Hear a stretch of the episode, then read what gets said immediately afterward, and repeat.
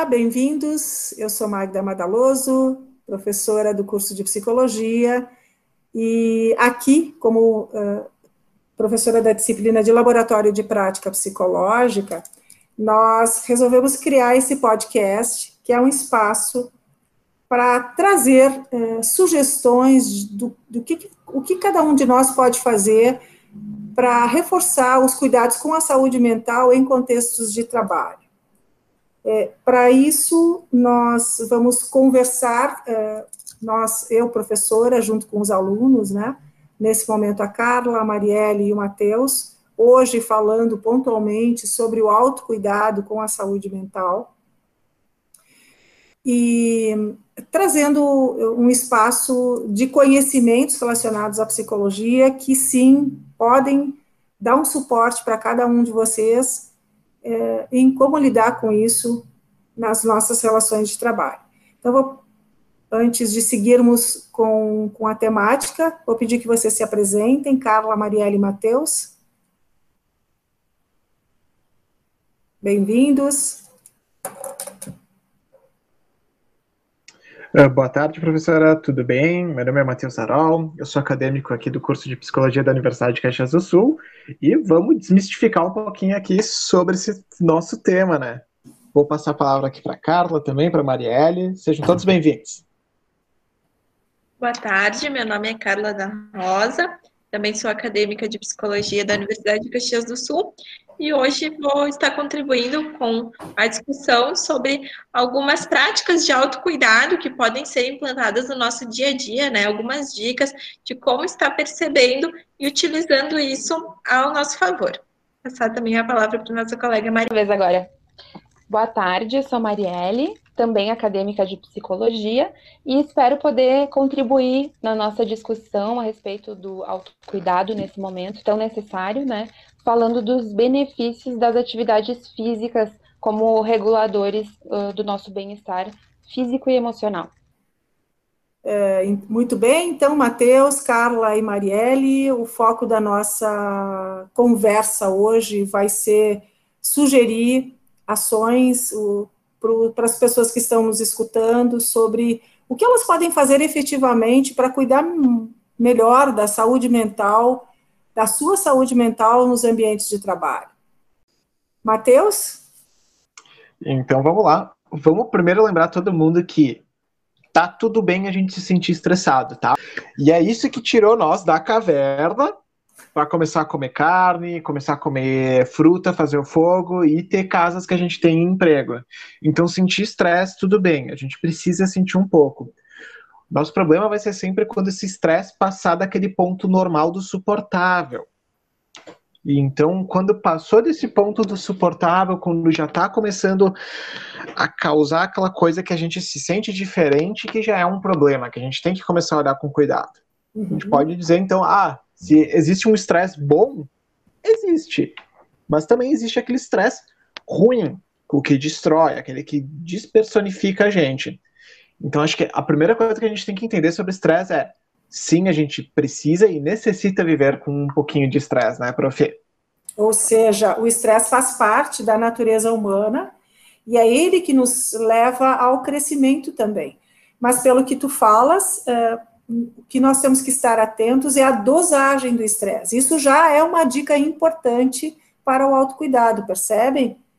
Então, qual é o, o grau, o tamanho desse sofrimento, é, ou desse estresse, ou em que medida essa situação estressora está tá gerando tanto sofrimento em mim que eu não consigo dar conta, ou em que medida esse estresse ele tá, ele, ele me leva a, a, a progredir, a ir à frente.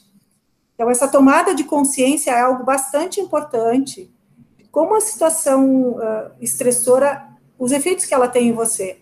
E isso a Carla me parece que tem, tem algo a falar, né? Quando tem aí autores que referem à importância da autoconsciência já como uma sugestão, como um primeiro passo para que a gente possa lidar melhor com, ou cuidar melhor da nossa saúde mental.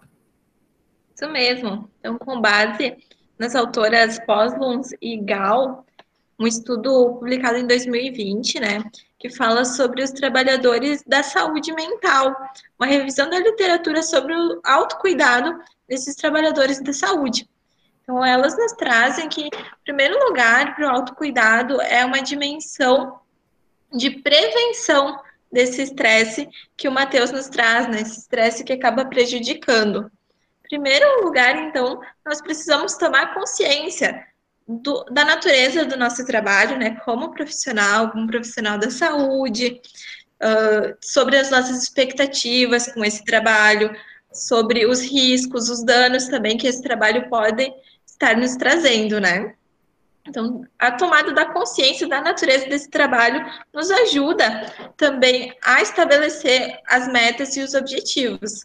Tem algumas coisas que são recomendadas para estar auxiliando nessa tomada da consciência, como, por exemplo, a atenção plena, prática de mindfulness, treinamentos, meditação, uma autorreflexão também pode estar auxiliando esse profissional a tomar consciência sobre a natureza desse trabalho. Uhum. Ou seja, se eu estou entendendo, Carla, é, essa tomada de consciência, ela é, é uma sugestão bastante importante para que eu possa, por exemplo, trabalhadores do hospital, qual é a natureza do, do trabalho, né? Ou, é um trabalho que gera, assim, frequentemente situações estressoras. Como eu costumo responder a isso? Quais as situações que frequentemente disparam mais estresse em mim ou menos estresse em mim? Com o que, que eu lido melhor? Com o que, que eu lido, com o que eu não lido tão bem, né? Que é o que outros autores chamam de quais as minhas estratégias de enfrentamento a situações uh, estressoras. Isso como uma prática de autocuidado e de, de tomada de autoconsciência. Porque Quais essas... riscos esse trabalho pode estar trazendo, né? Riscos físicos, riscos sociais, o estresse, tudo isso para estar pensando mais à frente como conseguir enfrentar estes problemas, estes riscos, né? Tomando consciência, eu consigo estabelecer estratégias de enfrentamento. Ou ao menos pensar sobre elas, né? Isso. Porque eu tomo consciência de como eu, o efeito disso na minha pessoa e como eu lido. Porque o autocuidado é muito por aí. Não existem receitas prontas. Você tem que tomar contato com o seu jeito de funcionar. Outra coisa também que é muito importante é o equilíbrio, que as autoras também nos comentam, né? O equilíbrio entre a vida pessoal, a vida profissional, como, por exemplo, carga de trabalho, que nós sabemos, né, que principalmente no hospital é uma carga horária bem extensa, às vezes plantões, e muitas vezes eu me dedico tanto a esse trabalho que eu não me dedico a outras coisas que eu gosto, que são importantes para mim como pessoa. Então, é importante também que uh, esse profissional também cultive suas paixões, faça aquilo que gosta, tenha outros interesses, outros relacionamentos fora do trabalho, que isso vai ajudar também a amenizar um pouco essa carga, né? Ou seja, um balanceamento trabalho, uh, trabalho família, trabalho uh, e o que está fora do, da porta do, do espaço de trabalho, né?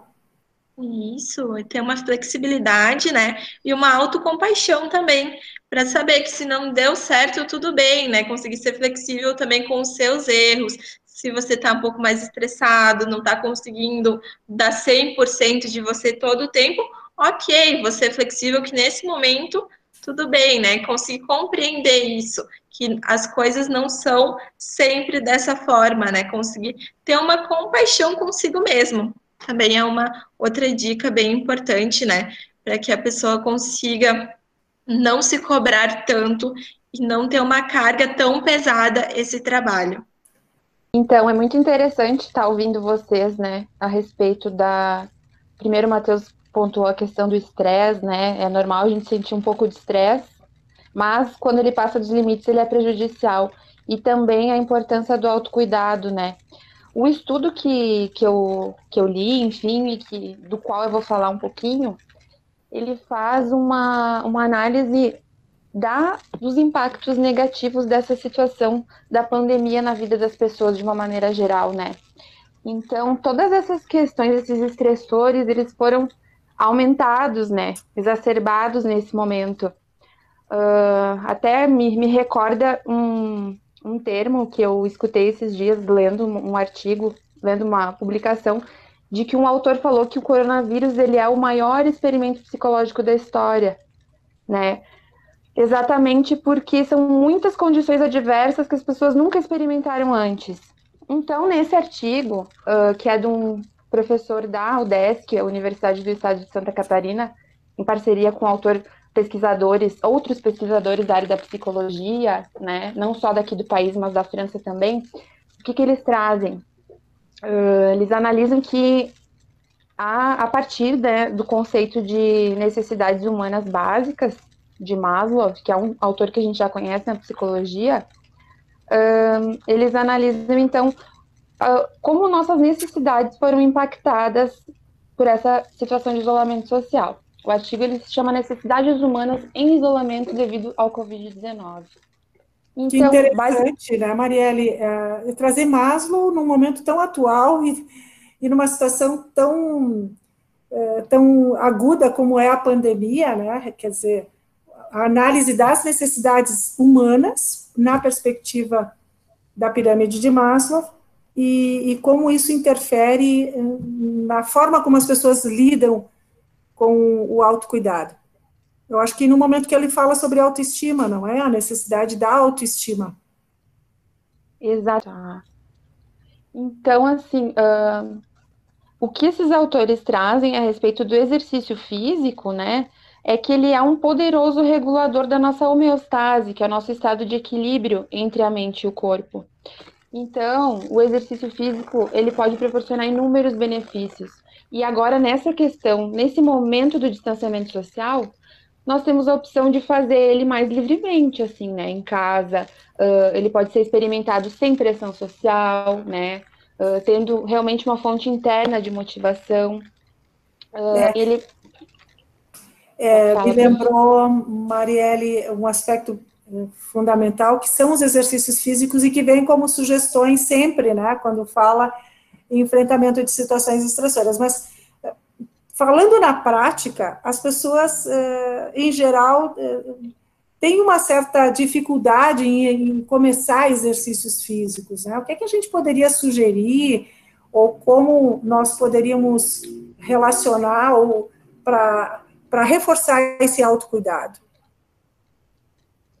É, então, o que se recomenda aqui é que as pessoas em isolamento social elas possam criar redes de apoio, né, que envolvam os amigos, os parentes, nas, nas suas rotinas, né, uh, e aí tentar experimentar esses exercícios sem pressão, né, na sua, no seu próprio ritmo, horário, frequência, intensidade, e aí a partir de quando se inicia a prática, e a, a pessoa, ela, naturalmente, ela vai desenvolvendo mais autoestima, mais segurança, mais autoconfiança, e isso, esses sentimentos positivos é que vão fazer com que ela consiga regular outras coisas que de repente estão, não estão tão bem no corpo dela, né? De repente o sono não está tão bom, a alimentação não vai tão bem, né? Tem as, os sentimentos de tristeza, uh, tem a questão da solidão afetiva, então é, é uma forma de tentar romper esse ciclo, né? Esse círculo vicioso com o exercício físico. E um aspecto legal de se comentar sobre o exercício físico, isso até quem trabalha na educação física comenta com os alunos, que é uma coisa que a gente vê também na própria psicologia, é que os primeiros dias de exercício não vão ser legais. Tu não vai se sentir prazeroso, não é, aquela, não é aquele pacote que te vendem do tipo que tu já vai sair sarado. Faz parte do pacote isso, faz parte do, do processo da mudança. Não é logo de início, mas depois é, em torno de, de 15 dias, mais ou menos. Que tu pode variar a, cada um, né? É, tu já sente a diferença. E como falam do hábito, que os estudos, os estudos levam em torno de 15 a 21 dias, né, para as pessoas. Depende da pessoa, né, para adquirir esse hábito. Então, mas é continuar. A ideia é sempre vai continuando. Sentiu isso? Faz parte do processo. E há diversos estudos que nos mostram os benefícios psicológicos da atividade física, né? Como a redução do estresse, maior qualidade de vida e maior eficácia profissional também. Principalmente para os trabalhadores da saúde, profissionais que trabalham em hospitais, né? Nós sabemos que é recomendado uma dieta balanceada, exercícios físicos, sono, mas muitas vezes nós acabamos não fazendo isso no nosso dia a dia. Recomenda-se para um paciente, para uma pessoa conhecida, mas não se faz. Então é importante também que as pessoas consigam estabelecer um cronograma na sua agenda, né? Pelo menos uma vez por semana, iniciando com a prática de algum exercício que a pessoa goste, muitas vezes com apoio social também, convidando um amigo, alguém que você gosta, né, para estar tendo esse momento de exercício com essa pessoa. E eu acho que é muito assim necessário a gente pontuar como Uh, profissionais né, da área da saúde, que as pessoas sempre podem pedir ajuda psicológica ou pedir ajuda profissional, profissionais da nutrição, profissionais da educação física, enfim, da fisioterapia. Temos tantos profissionais, né? Muitas vezes as pessoas não conseguem implementar essas mudanças sozinhas. Elas não têm aquela aquele pontapé necessário, né, para começar, mas uma ajuda profissional pode ser muito válida nesses momentos, né? E me ocorreu, Marielle, que também faz parte do autocuidado reconhecer que nós temos limites e que esses limites às vezes impõem que a gente busque ajuda sim, e buscar ajuda é sinal de saúde não de adoecimento. É, então, é, é, isso é fundamental para a manutenção da nossa saúde mental também, né? Como a superação do preconceito, né? Que a busca, às vezes, por, ah, vou procurar um psicólogo, às vezes tem um preconceito forte por aí, é o contrário. Você vai estar tá, tendo. Uma vez eu escutei a expressão, uma psicoterapia não é necessidade, é merecimento. Porque é o momento que você vai ter para olhar para você mesmo e se fortalecer, para dar conta das demandas do cotidiano, que sim, horas são muito prazerosas, horas são muito difíceis, sim. Isso é para todo mundo. Isso é uma condição humana. Então, muito importante, muito interessante esse debate, essas falas de todos, né? Espero que nós realmente eh, tenhamos conseguido trazer algumas sugestões importantes para vocês. E seguimos no nosso próximo podcast. Ok? Matheus, Carla, Marielle. Uma, um... Eu gostaria de agradecer a todos que nos acompanharam, que prestaram atenção até o final, e vamos continuar buscando trazer outros conteúdos que envolvam o autocuidado, saúde física, saúde mental, sempre nos contextos de trabalho. E lembrando, se alguém quer começar já também a olhar mais o autocuidado, escuta nosso primeiro áudio falando sobre atenção plena. Já está aqui, oito minutinhos, coisa rápida, tu pode ouvir até no banho inclusive com exercício prático. Exatamente. Também quero agradecer essa, esse bate-papo uh, e espero que tenha sido proveitoso para quem ouviu. Uh, acredito que a psicologia tem muito a contribuir, não com respostas, mas ajudando cada pessoa a encontrar as suas respostas, as suas necessidades e a sua forma de implementar essas mudanças, pois cada um tem a sua, né? Então, eu convido as pessoas a continuarem acompanhando essas nossas conversas. Muito bem, obrigada a todos. Até a próxima.